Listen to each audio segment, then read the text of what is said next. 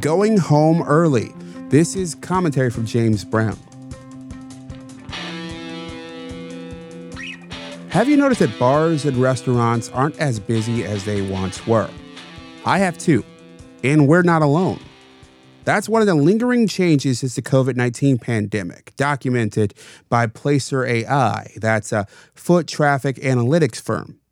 Their data shows that people are less likely to go out to dinner after 7 p.m. The pattern, as laid out in Nation's Restaurant News, shows that foot traffic around restaurants at 7 p.m. has moved to about 5 p.m. nationwide.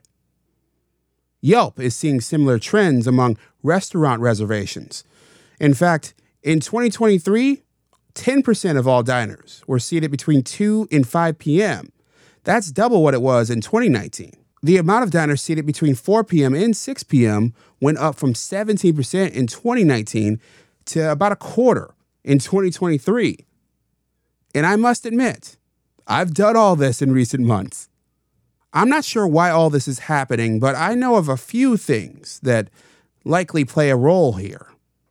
We've seen a ton of these restaurants come back with shorter hours and higher prices. At the same time, it's been well documented that a good portion of upwardly mobile white collar workers, you know, the people more likely to absorb these price increases and eat out anyway, have left cities due to COVID 19 restrictions and concerns.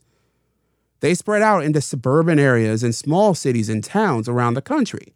And many of them are among the percentage of our population who are still working remotely, at least part of the week, which means they're not near most bars and restaurants in a lot of cases.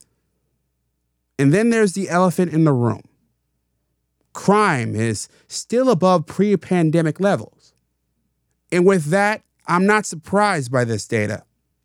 And honestly, I think it's another reason why nothing is going back to the way it was anytime soon.